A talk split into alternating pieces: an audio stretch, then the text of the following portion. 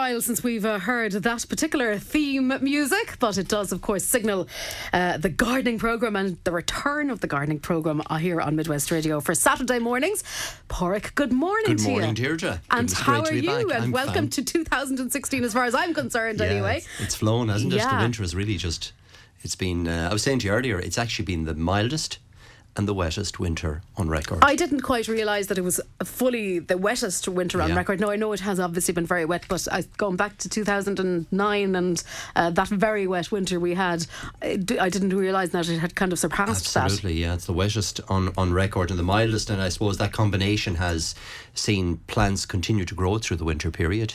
Um, you know, plant, like plants like common plants Mm. like hydrangeas were flowering up to January, early February, where, where normally in October they'd be knocked back with hard frost and so on. So plants have been actually growing right through the winter, and uh, of course we saw daffodils flowering around Christmas time, and Mm. the whole season was very mi- mixed up. I'm, I'm sure the the plants were didn't know what Didn't hit them now with yeah. the, with a bit of frost um, over the last couple of days, but certainly it's been the, the wettest and the mildest. Um, and of course, that has brought some issues as well for people with uh, lawns and, um, you know, when you get that high level of, of rainfall and, And mild temperatures. temperatures. Um, certain weeds and certain mosses continue to grow through the winter. So there's lots of those sort of um, things to tackle certainly this year. Um, but it's good to be back. Good. Well, it's great to have you back, and I know lots of people uh, have been eager to get questions in already this morning. We're going to come to all of those in a little bit. We're going to start off by talking about honey, Honey, this morning. yeah. Well, I was fortunate to uh, one of the guys in uh, Dermot from the Westport Beekeepers Association rang me recently, and he said he had some spare honey, um, which is like hen's teeth to get. Spare honey, yeah. Spare. um, so this is local. Uh, honey that's produced in the west of Ireland is produced around Westport. What I like about it is the bee makes the honey directly from the nectar and pollen that we have in the west of Ireland. So all the native flowering plants um, are used to produce the honey. And what I have found over the years is that particularly people that have allergies to hay fever or to pollen in, during the summertime, if they take honey at this time of year, locally produced honey, you tend to build up a resistance to allergies during the summer period because really what's in honey is the pure extract from the flower nectar and from the pollen. That's all that's in honey. So the bees extract the the the uh, nectar, they collect the pollen, and they produce honey directly from that. And it's hard to believe the human hand hasn't touched that honey. So it's it's pure. It's it's it's um all it's all the, the beekeepers do is to, is filter it. They put it through a filter just to take out any kind of small little bits, of flowers or, yeah. or debris. Um, but apart from that, there's nothing added to honey. That's a very interesting way of putting it, uh, that the human hand hasn't touched it, because when you think of, I suppose, all the different kinds of honey that can be, and I know there's some very commercial, uh, commercially produced honey, um, but it, yeah, th- like there really is nothing to beat the natural, natural. Yeah, and, and the key point is that this is west of Ireland. It's produced in Mayo. It, it has been produced directly from the flowers, the trees, uh, the flora, all the flora in within the west of Ireland, and that's the pollen that triggers allergies during the summer period. Many of the honeys that you buy now um, are all EU imported or non-EU imported. yeah, so and they're kind of a mix, some of them as well. well, they're coming from Yeah, Africa. Yeah. They're coming from all over the world. They're mixed together and blended, but really they're not produced from the natural flora and fauna here in Ireland. So look out for that. It's available at the moment. It runs out the door. It, it literally goes. It'll be gone by the weekend. So we have about hundred jars, I think, of it available in Turlough Garden Centre. And uh, my thanks to the guys in Westport because uh, I was delighted to get it for myself. Never mind anybody else. But it's good to get it, and particularly for people that tend to suffer from, from allergies, Yeah. uh, particularly pollen-related allergies. You'll find honey one of the best things because your your body is getting used used to the to the pollen and nectar that's contained within the flowers. So take a spoon of it every day and build up your immune, system. yeah, That's and really the suppose- message. And we've all uh, kind of succumbed to colds and flus and what have you over the winter period. Maybe partly because of the mild weather. I don't know. That's always a one for debate. Yeah. But it is Well- great to kind of just keep keep keep the body as healthy as possible. and Absolutely. Well, And one of the key things about bees in particular, and as you know, they, they, uh, they're dying all over the world. There's a, a major problem with um, bee uh, collapse disorder um, all over all over the world, not just here in Ireland. And of course, the bees, it's not about the honey really, it's about what they do for us, which is pollination. So one out of every three spoonfuls of food you put into your mouth have been pollinated by bees. So that's how important they are in the whole ecosystem. So it's critically important. So our apple trees won't produce fruit, or our pear trees won't produce fruit, or many of our, our native flowering plants won't produce seed without the honeybee. So from that point of view, the the, the, the honey is, I suppose, a, a It's- byproduct. It's, the, yeah, it's an the- added it's, bonus. It's, it's the luxury. It uh. Yeah, yeah. is. But the, the key the key thing that bees do for us is to pollinate our, our native plants and crops, oilseed rape, um, all the anything that's that needs pollination is done by the bee. And in fairness, we don't really always think about it No, in we those don't. terms. We do think of tend in terms to think, to think of honey, Honey, of production course first, we do. and then uh, yes, and, and- and also that other thing happens. But we do forget. Yes, of course. Pollination when you is- say that they one in every third mouthful, Mouthful it, it Is- is, pollinated by bees. So everything very you know, from blueberries figure. to strawberries to you name Yeah, I is is pollinated by, by insects and particularly the honeybee. So the honey is available at the moment. We'll have it for a couple of days. For a limited and particularly period. Mm. for people that have um, hay fever, allergies, that sort of thing, you'll find it particularly useful. Okay, now tomorrow is also a very, very, very important day. In all Lest our one lives. anyone forget about this. Um, tomorrow is Mother's Day, of course. Where does Mother's Day come from? Uh, Well, I don't know. Do you have an answer to this? uh, 'cause- and I'm never quite sure as to. I always thought it was the third Sunday in March, but then I think it's got more to do with the Lent. It is. It's and and the, and the, the, is it the, the fourth Sunday in Lent, and it goes back to the 1600s, believe it or not, and it was called Mothering Sunday. Sunday, right. And it was a time when, uh, particularly um, children that were in domestic service were allowed to go back to their mothers for Ah. that day. So it was kind of a, a special day for people that were interned or that worked in domestic Yeah, service. which was a lot of people. like, Absolutely, yeah. back in the 1600s. And they were allowed to go back and see their mammy on the day during Lent, and it was always on the fourth Sunday So in that's Lent. that's where Mother's Day comes That's from. because where I- Mother's I, I Day the comes from, Mothering Sunday. Yeah, the cynics, you know, would say perhaps that it is a greeting card invention and stuff Well, like that. yeah. Um, and okay, maybe there is an element of that. It's been but, exploited. Yeah, but it does have uh, obviously historical significance. It does indeed, well. yeah. It has been a great Christian uh, tradition, and you know, I suppose it's during Lent, which was probably very penal at the times. People were allowed, particularly those in domestic service, to go back and, and visit their mothers on Mothering Sunday. So it always falls on the fourth Sunday during Lent. So it can move around a little bit during March. Sometimes it's the sixth of March. It could be the twentieth of March next year, Yeah. whatever. It moves around a little bit. But we always celebrated in Hawkins with plants. Yes, well, And yeah. I brought brought a few really nice you did plants. indeed. Yeah, there's some some fine So there. this one here we call the the um, Mother's Day plant. Um, it's it's a variety of camellia. Camellia, yeah. It's in flower now, and, and the reason it's called the Mother's Day plant is 'cause it always flowers on Mother's Day, irrespective of the fact that the date changes slightly. Mm-hmm. Uh, you know, you can have uh, it could be as I said, the sixth of March this year, it could be the twentieth of March next year, whenever Lent falls. But camellias flower from late February um, right through until mid May. So they're flowering through that Mother's Day period. And they're particularly nice, particularly for it's an outdoor plant. So you can grow it in a pot and container, maybe beside a door. You can plant it out in the garden soil. You can keep it indoors at this time of year whilst it's in flower if you wish, and then plant it out later. And they come in a whole range of different colours, in pinks and reds and blue, or uh, whites, yellows, those sort of shades of colours. Very like a rose flower. The the flower is very large, but it's flowering at such an early time of year, and it's an evergreen plant as well. So it, it, it retains its foliage all year round. And, and obviously a frost hardy then Oh, yeah. too. Yeah, Yeah, yeah, yeah, yeah. So that one is really lovely. It's got lots of nice buds coming along. That's and the beauty about one or two of those quite blousy looking flowers. A- and that's it. They're. The flowers are very spectacular, but they don't flower all at once. So they tend to flower over a very long period. So you can often have a mature camellia flowering for nearly six months of the year, certainly four to five months of the year, hmm. starting at the, the end of January, early February, and flowering right through to the end of May. So you've got that whole period. So you tend to get, it, it tends to flower. Now, if you do get heavy frost, you'll find that maybe the flower might stain slightly. It might go slightly brown, but it's only that particular bloom. And another flower will come out a week later. So it, it continues to flower for such a long period. I also brought you in a small little, I thought this is a lovely children's. Uh, very- yeah, very nice and neat. It's one of the dianthus and it's just coming into flower. Smell that. It's a beautiful scent from it. Um, just coming into flower at Oh, the yeah. moment.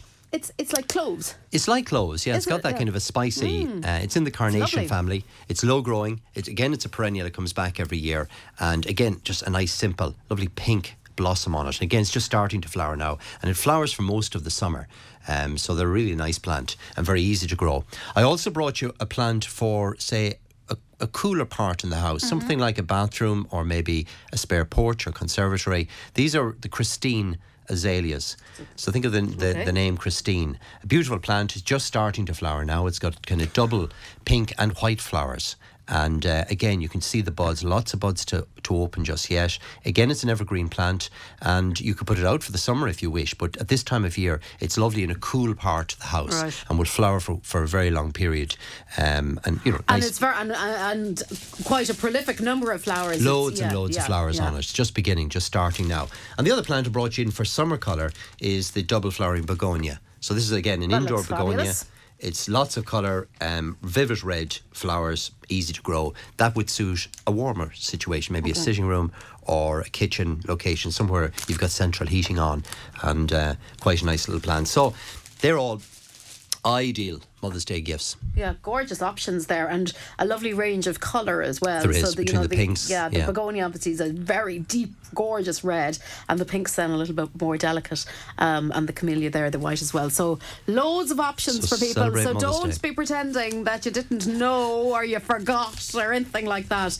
And uh, even though quite often the mummies tend to say, "Oh, now don't be getting me anything," Yeah, you know, they remind us, don't they? Secretly, they do rather like to get something. So uh, it just a, a nice small plant would be a lovely idea for tomorrow. So moving then swiftly along to probably the one I give actually a talk during the week. Uh, I had a, a group in for, into the garden centre on Wednesday night and thanked them for coming because it was uh, hailstones and snow and, and all sorts of uh, rough conditions. But uh, we had a great group in, and of course the most popular question that people are asking this year is about the lawn and in particular lawn moss. And I see, I see loads of questions in already. On yeah, that. so just to deal with that, so we kind of let's talk headed off. Yeah, um, at the pass. I mean, we're, we're seeing, I I suppose, unprecedented moss this year because of the mild and wet conditions. Moss continues to grow during the winter season. If you remember when we were back in September and October, I was advocating for people to continue to Yes. treat the moss during the winter period because you tend to nip it in the bud. How many of us did though? You know, that's the problem. People tend to Yeah. forget. And of course, look, the weather conditions weren't very well, favourable yeah, you look either. at it and you think, oh, maybe next week. But it is a serious problem at the moment, Yes. and really people should treat it. Um, one of the questions I was asked was, do you, do you need to cut the lawn first of all? And you don't. The, the lawns are too wet at the moment. You're better staying off the lawn in terms of cutting the lawns. Wait until the, the ground dries up a little bit. But in terms of treating the moss, that can be done now. A day like today would be ideal, Mm. Right. where you've got relatively dry weather. Um, it's perfect for getting the moss treatments on. So use the zero. It's a liquid lawn uh, treatment. You simply mix it with water. You apply it through your spray machine or watering can. It'll work within two or three days. And uh, zero, the container covers quite a big area. It'll cover about sixteen hundred square yards. So it's, it'll cover pretty much uh, um, a very large. Um, country Right, yeah. lawn uh, area. Um, so apply that now. You'll, it'll work within a couple of days. And then as as the weather starts to improve in a week or 10 days time that's the time to feed the lawn green it up and encourage the grass to fill in those bare patches left by the moss. Um, and again once the weather conditions improve and you can get out there and mow the grass even though there might be a little bit of frost at night time you're better off getting out and taking the top off the grass. So setting the blades at a slightly higher level than normal cut putting the grass box on and getting the lawn trimmed. But that's going to be determined by as the ground dries up. So that may be another 10 days, could be another two weeks just yet. Yeah. So my advice really is to get rid of the moss now. That's the main thing. Um, and particularly in moss and lawns, you need to eradicate it. It's, it's very heavy.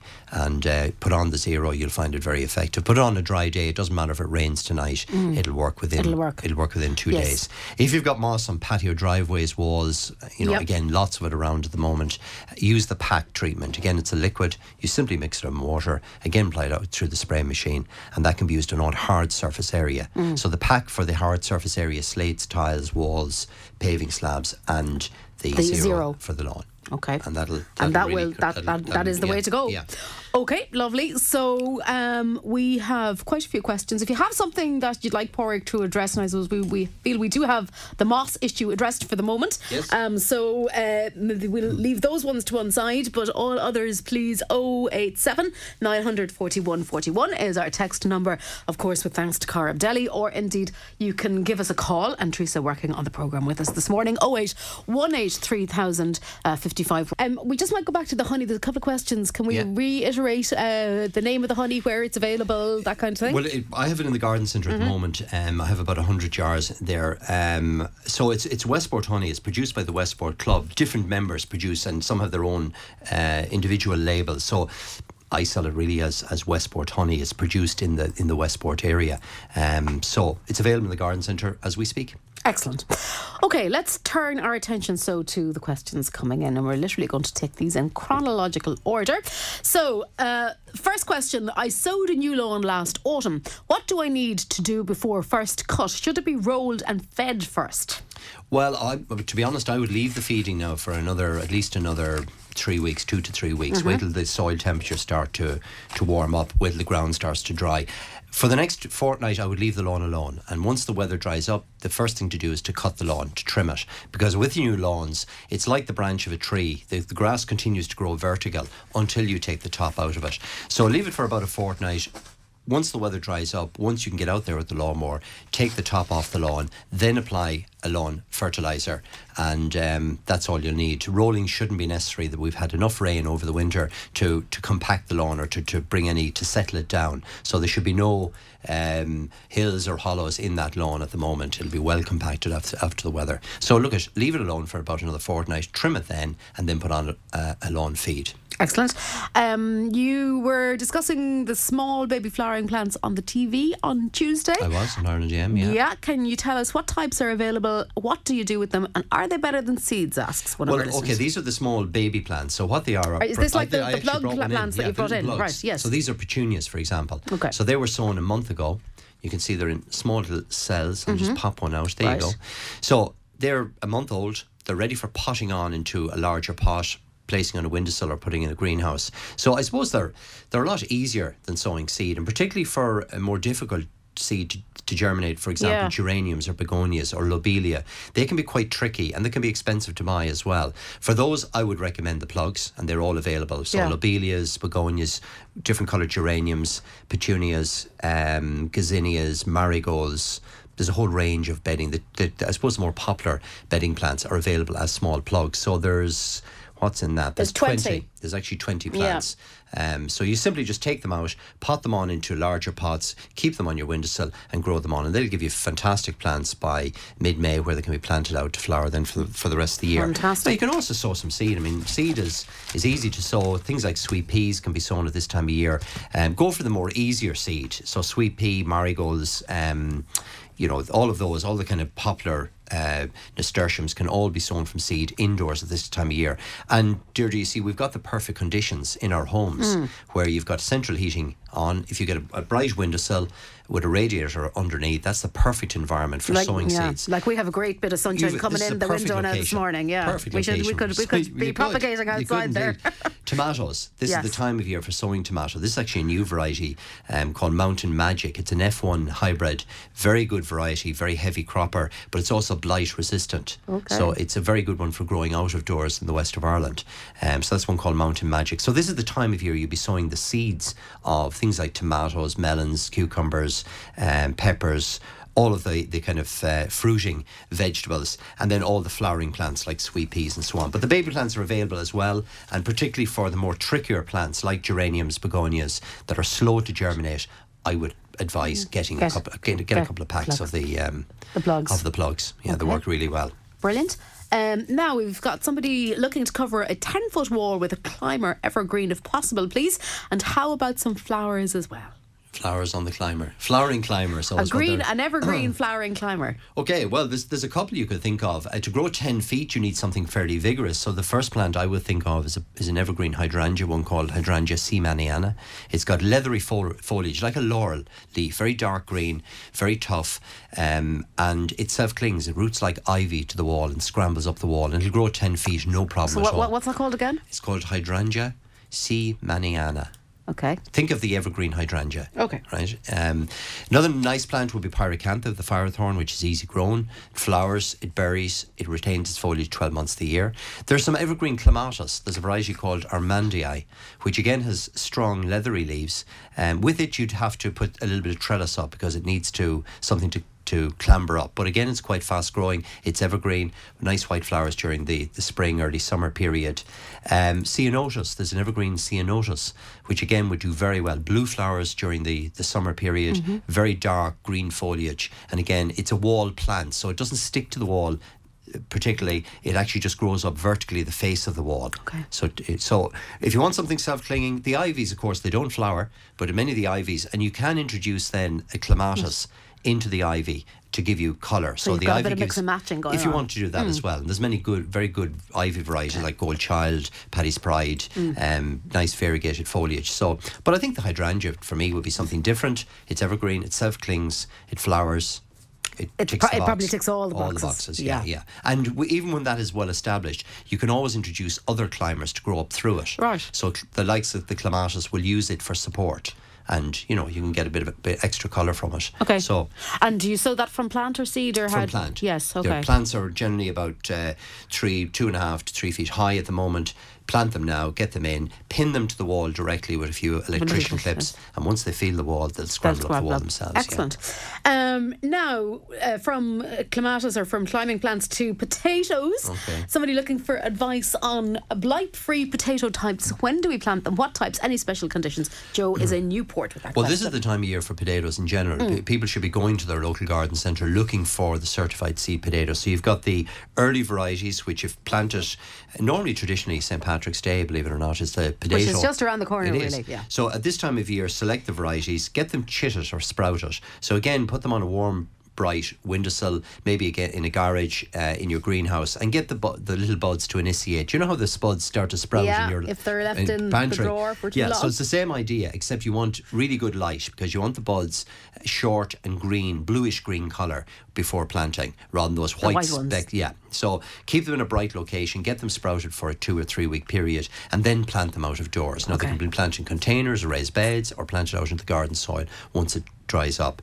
If you want blight re- resistant varieties, there's a couple. For early, there's a variety called Orla and Colleen, which are two Irish varieties which do really well. Fantastic tasting varieties do very well in pots as well if you want to grow them in, in tubs or containers. Um, there's for main crop varieties, the two best I find one called Setanta, which again is an Irish variety. It's the daughter of the rooster potato, white fleshed, red skinned, really good cropper, and, and a lovely variety called Blue Danube. If you've ever seen a purple, have you ever seen a purple potato? I have. I, I was once. I once went to South America, and it was in Peru, and um, they have the most incredible range of different coloured potatoes there. It was extra. I mean, it was extraordinary. Well, you can get them now in the west of Ireland. Okay. So Blue Danube is one to look for. Again, it's a really good blight resistant variety. It's a main crop variety. The skin is the colour of purple. It's a real vivid, it's port winey colour. Yeah. Vivid purple. But the flesh is pure white.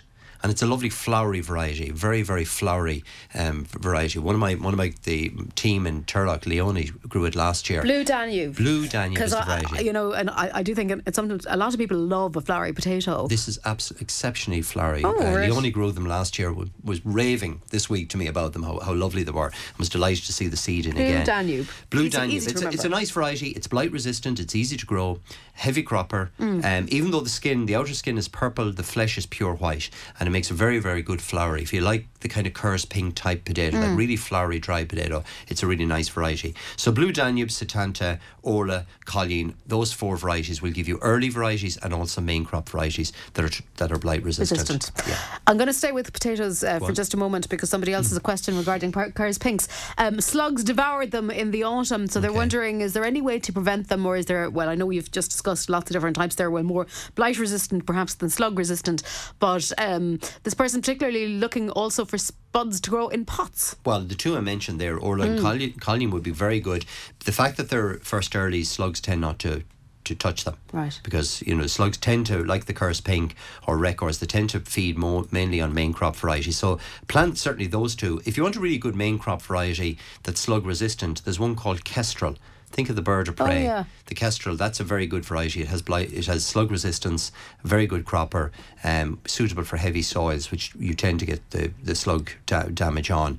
Um, so that would be really good.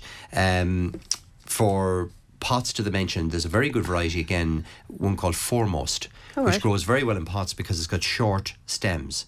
It only the stems only grow to about two so feet. it doesn't kind of take over. Exactly, it's not flopping all over the place, particularly if you're growing them in a in a tunnel or a greenhouse area where you want fairly short stems. So that's a foremost. It's a really good variety, nice flavour. Um, so there's lots. To be honest, all the potatoes will grow in pots. But some are better than others. So Orla Colleen foremost would really do well, and for the slight, slug resistant, Kestrel. look out for Kestrel. That's a, a super right. But there's loads, tons of different varieties available at the moment. The main thing is to get them sprouted, and then around St Patrick's weekend or the latter part of March, start planting them out of doors or in pots or containers and grow them on. It's a lovely way to grow, you know, new potatoes in a bag. Literally, you can get a buy a potato bag. You put in two layers of tubers in in uh, potting compost. Leave them out on the patio. Get the kids maybe to plant them up with you over the weekend, and they'll produce lovely new potatoes by June of this year. Lovely stuff. Well, we look forward to hearing about those. Um, now, onions and garlic. Uh, somebody purchased some onions and garlic with yourselves, Pádraig. They're wondering can they plant them out now? They've raised beds and a cold tunnel. Um, what else could they from the plant? tunnel, yeah. what? uh, Well, Well, just in the oh, tunnel, okay. the tunnel is the ideal spot Yeah. to actually start planting because uh, it's obviously has kept the rain and the misery off the soil. Hmm. So soil conditions will be perfect in a tunnel for planting. Don't don't worry about the frost uh, at night time. That's not going to penetrate the soil. So go ahead and plant the onions, garlic, your new potatoes. Vegetable plants are available at the moment. Small cabbage plants. They can all be planted in the tunnel or greenhouse area. So if you if you've got your tunnel, certainly start planting it up now. Um, the soil conditions in the raised bed. It depends with the raised bed. Once the ground starts to dry up a little bit and it's workable, you can certainly start planting the onions, shallots, garlic out of doors. They're all frost hardy, but you just really need the soil conditions to be workable more than anything else. If you want in the short term, what you could do is simply get a seed tray, standard seed tray, fill it with compost, and plant the onion sets very close together mm-hmm. in the seed tray. Right. Put it into the tunnel to grow on and then plant those out of doors maybe in three weeks' time. So they'll already be about six inches high. They'll have started new growth, lots of healthy roots, and it'll just give you a jump start on. On. Yeah, so use the tunnel maybe to to bring them on a little bit and then transplant them out. So in a standard seed tray, you'll fit 50 bulbs, plant it side by side in the compost. Just press them into the compost, water them well, leave them in the tunnel, let them grow on or in the greenhouse, and then plant them out of doors as soon as the weather conditions improve. So there could be anything up to six inches at that stage. So you've already got a, a month's growth Yes. and you're ahead of the posse. And maybe plant some fresh bulbs then in a month's time as well. So you've got them coming on in uh, succession. Okay, so you're you're, you're spreading out. You're the- out the, crop, growth. yeah, yeah. But you- it's great with the tunnel. Anybody that's fortunate to have a tunnel Hmm. or greenhouse, it's ideal for kind of getting plants kick-started, uh, for sowing seeds, for germinating seeds. Um, you know, for st- for starting off early Yeah. in the season, and the soil conditions should be quite dry in there at the moment. Mark, we're going to talk a little bit about uh, pruning, I think. Pruning, yeah. yes. So, a couple of questions here in relation to pruning. I'm going to kind of lump them together, if I may. S- Particularly people wondering about pruning rose bushes, Hmm. pruning apple trees, pruning hydrangeas. Okay. and, you know, again, that came up during the week Yeah. at the, the garden talk. People were worried that the roses have come into growth, which Mm. they have because of the mild weather. And is it too late to prune? And the answer is it's not. You need to prune the roses back. This is perfect weather at the moment for pruning. Um, and the point I was making to the group was that you need to prune them severely back. So if you've got a rose bush that's stems two or three feet high, Mm. then follow, even though that there's new growth at the top, that's just um, That's just- because of the mild weather. The plants are, tri- are, are triggered into growth. Come right back to within six inches from soil level and cut the rows of that right down, hard back. Remove any dead wood, Yeah. or if branches are very close together, you could remove maybe one. So pruning should be done. You have at least another two weeks comfortably to, to, to prune back plants. So now is the time to prune your roses. Great time to prune hydrangeas as well. And with hydrangeas, if it's the mop head varieties, the traditional The big blousy one. the big blousy one that flowers right through the summer, um, then you cut out the flowering wood only. So you follow back the shoot that has the, the old withered flower on top, you follow it right back to soil level and cut it out. So don't cut the hydrangea like a rose bush severely, all, every stem. Uh, you're only selectively cutting back the shoots that flowered last year, and they should be uh, have, they should have the old withered flower on the top. Okay. The other thing, the other plants were apples and pears. Again, if it, uh, all fruiting plants except for fruits that have stones, plums, peaches, nectarines, they're left until April uh, for pruning. But any of the kind of uh, traditional blackcurrants, gooseberries, blueberries, um, apples, pears. All non stone fruit. Yes, they can be pruned at this time of year, and you're just shortening back the whippy growth, any whippy growth, that long extensive growth that's on the plant, shortening that back by two thirds. Any dead wood, any damaged branches, they're pruned out completely, and you're doing a tidying up really on the apple trees before they come into flower.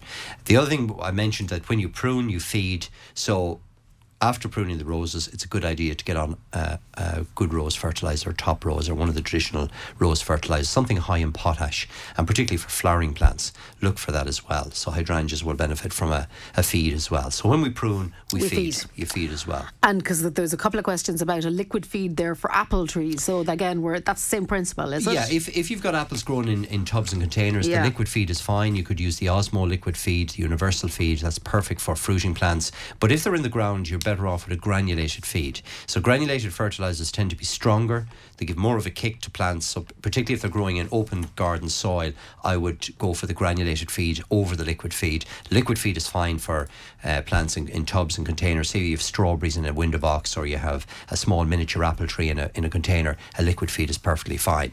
Um, so granulated feeds for those that are out in the open ground, liquid feeds for those that are in pots and containers. Okay, so based on what you've just said there now, there was a question here with regards to apple trees and plum trees. So apple tree is fine now, plum tree later. Later. Yeah, 'cause it's got a stone. Is there anything with, with a stone? Uh, Okay. cherries, app, uh, um, plums, Plums. Mm-hmm. peaches, nectarines, they're all in the prunus family. And if you prune them too early, they bleed, they lose a lot of sap. So it, they're always pruned as the leaves are coming on in kind of early, maybe mid-April. That's the perfect time to, to prune the stone fruits back. Great. We're going to stay with fruiting plants for a second here now because somebody else is wondering about what fruiting plants would be suitable to grow in pots or smaller gardens and when is the right time to plant them. Okay, well, it's a super time for planting in general. Mm-hmm. Um, now, you know, again, if you're putting them in containers in particular, now is the time to start uh, looking for them and planting them up. Um, you can actually get miniature apple trees, so they're grafted onto very dwarfing rootstocks. Look for those. They're generally sold as patio fruits, patio apples, patio pears, plums, cherries. They're all available as miniature uh, trees, fruiting trees, and they're perfect for large tubs and containers. And they're better than using the standard trees because the standard trees are just too vigorous. Yeah. Within a couple of years, they'll have outgrown the pots, and you're planting them out in the garden anyway. So for smaller gardens, look for those patio fruits. They come in a whole range of different types, and uh, is the time to start planting them up. Also, plants like strawberries will do very well in pots and containers. Blueberries, there's a very good variety called Darrow, D A R R O W. Okay. Darrow uh, blueberry. It's a self-fertile variety, which means you only need one or two plants because it, it'll they'll bear fruit on their own. It produces blueberries the size of grapes. They're really big, huge, big. Uh, large blueberries and a fantastic flavour and a very nice plant as well a very decorative plant it produces a lovely autumn colour so look for that one called Darrow it's a self-fertile variety bigger fruits good flavour and perfect for pots and containers Lovely. Um, right, well, let's talk about. We'll move from, from fruiting trees to hedging for a second. Um, so, a couple of questions regarding. Uh, we've one here on bareroot, dogwood, and potted fuchsia, Mrs. Popple variety. Okay, yeah. uh, listener is wondering again, should we cut them back before planting? Yes. They're recently purchased. Yeah, so bareroot dogwoods are, are it's that plant that produces the lovely red or yellow stem colour. You'll often see it planted on, in hedgerows and so on. Um, it needs to be pruned every year, and my advice is to prune it before you plant it, or if people have planted it, cut it back to within six inches of soil level. Now you'll start to see new growth starting on the dogwoods already. They tend to come into leaf early, Yeah. but uh, disregard that. Cut them right back. So the bareroot plants will probably be anything up to three feet high at the moment. You're going to reduce them back by two foot six Grand. and leaving six inches of the stem remaining. Mm-hmm. From that, you're going to double the number of stems from the plant. That's the purpose of pruning, is to encourage new growth right from soil level. So you're actually going to make the plant bushier, stronger, and with intense red colour because the cornuses of the dogwoods tend to lose their colour unpruned. They tend to go back to a very woody colour. They lose the lovely red. Red, yeah. So what you're effectively doing with the pruning is keeping the plant young. You're encouraging new growth, new stems, and on that growth, with the roses, for example, you get better blooms. Yeah. They tend to be more vigorous. With the dogwoods, you get nicer coloured stems. So certainly shorten them back. The same with the fuchsia. Mm-hmm. Um, I was saying to you, I've, I've seen a, a fuchsia in a car park recently, still in flower From last year. in February. In, yes, from last year. It flowered the whole winter Wow. right through. Yeah. Um, so, but fuchsias, yes, they should be cut hard back because again, fuchsias flower on the new growth like a rose bush. So you prune those severely back now. Again, give them a feed and uh, you'll have fantastic colour in June. Yeah, I think I know now where I made a mistake on a fuchsia. That's grand. we, we might try to question, we might it? try to rectify. I was wondering why is that looking so miserable. Um, that answers that. When uh, well, um, and wisteria. I'm just going to stay with these kind of plants Yeah. for a second. Um, which I always consider wisteria to be a bit of a tricky plant. I, I don't know Shouldn't why. be, no, but yeah, I, I yeah. think it's because it takes the couple of years for To it to kind of come yeah, on properly. But when planting wisteria, a listener is wondering how deep below the surface should the roots be? Well, the, the best wisteria is propagated either by seed or by grafting. And if you're buying a wisteria plant, try and get a grafted variety because it'll come into flower a lot earlier. Traditionally, wisteria sown from seed takes between seven and ten years to flower and tends to be excessively vigorous. Um, the grafted varieties tend to flower after the second year from planting, so look for a grafted variety if possible. You plant them exactly the same depth as they are in the pot, mm-hmm. and that applies to all plants. Very, very few plants you would actually plant deeper than the original pot level, and particularly for grafted wisteria, it's very important you don't cover the graft grafting union. So plant at the the, the level that it's in the pot. Yeah. Literally have it maybe an inch deeper at most, but that's it. It's a vigorous plant, so do add some organic matter, rotted compost, farmer manure, mushroom compost, that type of thing into the planting hole. Do spend a bit of time with climbing plants in particular. You only get one chance of planting them. Because to scramble up the walls, you can't very well just dig them back out yeah, again. it's a big of a- yeah. So do always, if it's even common ivy or uh, hydrangea seemaniana or the wisteria, make sure you prepare the soil really well. So dig out old rubble, put in some good quality topsoil, Right. some good quality manure as well. Really give, spend a bit of effort in planting it because it's there for a lifetime. Wisteria will last anything up to 100 years. Um, so, So yeah. prepare it well. Yeah, spend Yeah. the extra bit of work. Yeah, because that's the problem. You know, the listeners will often just dig a small hole, slot the plant in. It struggles then. It might grow for a year or two and then start struggling. Then you have to yank it off the wall. Uh, And- and it's a big effort It's a big this, effort. yeah. So do spend a bit of time. But it's a great time for planting climbers in particular. This is the time of year before they start to initiate new roots. Get them in now and get them pinned to the wall. Okay, I'm going to stay with, with, with hedging for just one more, and then I, I'm going to turn my attention to weed killers because quite a few questions about that. But a listener Jane asks, "Can I plant a hedge in March? Want to create a divide border between myself and a neighbour? Okay. Plant to hold the leaves all year and grow to about six foot. Easy to look after, please." Okay, right. Yeah, so a traditional hedge that Yeah. will grow to six feet. The, there's a, a very nice hedge called Etna, E T N A. Okay. Um, it's evergreen, holds the foliage. Um, lovely dark green foliage. The new growth is bronze in colour. It's a bit like the Photinia red robin. It's got a bronzy new growth, which later turns to green. Um, Etna grows six feet, five, six, seven feet type of height. Yeah. It only produces about six inches of growth per year, so it's very, very easy to maintain and trim, and particularly for smaller gardens. You don't want to be putting in vigorous hedging plants. So things like Leylandii or you know really vigorous plants t- would become a problem. And it'd be very hard to maintain and manage. So always select a hedge that's relatively slow growing. It may take a, a couple of years extra, there, yeah. but in the long term, in terms of tr- pruning and trimming and maintaining it, it'll be far far easier. So look out for that. It's it's uh, Etna. It's a really good hedging plant, evergreen, easy to grow, bronze foliage in the new growth. Darker green leaf uh, Sounds as it matures, and simple to keep at six feet, and it makes a, a really strong, impenetrable hedge. You won't see the neighbour between. Right. Yeah. so yeah, okay. yeah. So uh, it must be quite tight then. The leaves are Yeah, they? well, the leaves are about the size, a bit, bit like bit the like camellia, camellia, leaf, actually. right, Yeah, maybe yeah. sli- slight tad bigger, glossy in colour, and uh, but it forms a good, dense, solid hedge, maybe two feet in diameter, Yeah. six feet high, good solid hedge. So Etna. Etna. Okay. Yeah. Um, right. Let us let's talk about the weed killer. People. uh, The question really, I suppose, about the fact that people can't use Roundup now, or the perception that we can't use Roundup now, and wh- what the alternatives might be. Okay, so Yeah. Hmm. new legislation came in in November last year, um, and the legislation applies to the application of the weed killer, not the purchase Yeah, of the, the, weed the killer. detail here is very interesting.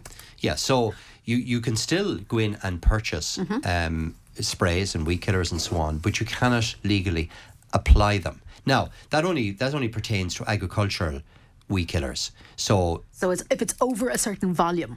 well, it's it's actually not down, even down to the volume. It's down to whether a weed killer has been determined as an agricultural spray or a an amenity spray, and it's generally written on the box. So, for example, a weed killer like Bandoc that's used agriculturally Right. uh, by farmers, that you will need a license to apply that, but you can purchase, Purchase it. Right. Okay, so the license applies to the usability and using the actual So spray. whoever is putting it on, in other words. Yeah, so for example, you could go in and buy it, Yeah. but you could get some. You could get a licensed applicator to actually apply it for you. I can't put it on myself. Yeah, exactly. But for things like Roundup, they're hmm. still available in an amenity or gardener's pack. So go in if you go into your local garden centre, you'll see Roundup still for sale, and you can use that yourself without a license because it states on the box for amateur use or amenity use.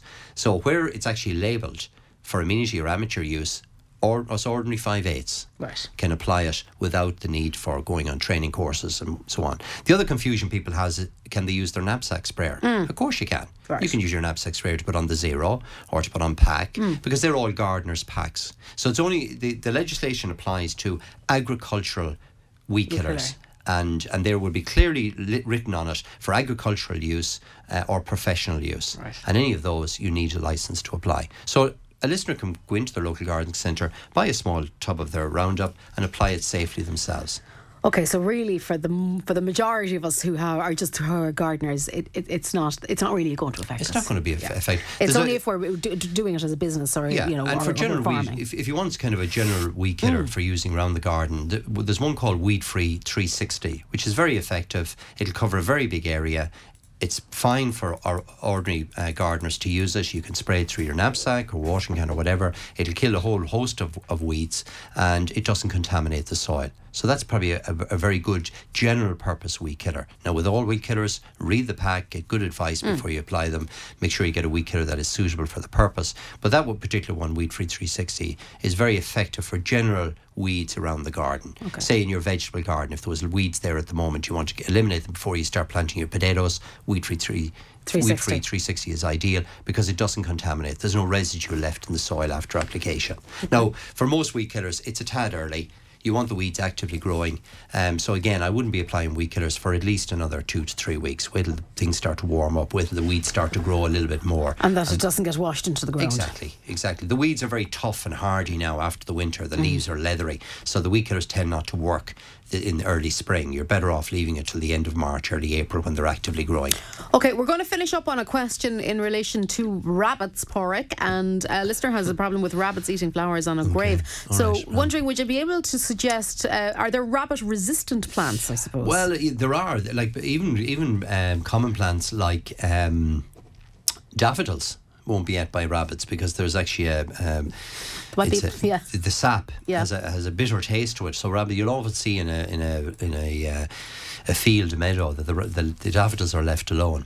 Some of some of the small pricklier plants like some of the alpines are very effective as well. Um, little dwarf berberis where you've got actually quite a lot of thorns on the plants will work as well. Um, Having said that, rabbits will eat such a wide variety of, of ornamental plants. You know, people want to put on little small bedding I know, plants and yeah, what, they're not whatever. they're, so they're not that discriminatory. no, they're not, and and really, I suppose long term, the netting it, netting the area or netting the containers. Um, now the other one you could actually use is the um, product Grazers. Grazers, I would have featured that before. Yes. That's actually that rabbits won't eat plants that that are sprayed with Grazers. So Grazers is actually a it's a liquid, it's calcium. You mix it with water, you apply it onto the bedding plants or shrubs, and it leaves because the calcium hares rabbits dislike the taste of it. So we, it's often used say on cabbage to Yeah. prevent pigeons from eating the cabbage because they won't eat it. Um, and now you'd have to reapply. So Mm. you, if you put it on today, you'd probably want to reapply it within two weeks or three weeks. But certainly the Grazers or um, the the Grazers would work very well. Okay. Great, we're going to leave it there. So, tomorrow is uh, Tomorrow's Mother's, Mother's Day, Day. so don't forget about the mammies. Yeah. And I'll be in the garden centre today if people are, are knocking around. If they've got any questions that they want to ask me, call into the garden centre in Turlough. I'll be there from half 11 today through till 5 o'clock. And Or if they want to ask me a question on our website, go onto our website. There's a small little ask me button on the bottom of the page. And if they want to send me a, a, a question way. directly, I'll, I'll again answer it through that uh, through the website as Okay, well. Okay, great. And this forum, of course, will be open again next Saturday morning, Next just Saturday morning, after we'll nine. it all again. Okay, thank you very much indeed, Pork. Stand by. Uh, Michael Neary coming your way next, directly after the news, which is on the way after these from me until next Saturday, just after seven. Good morning to you.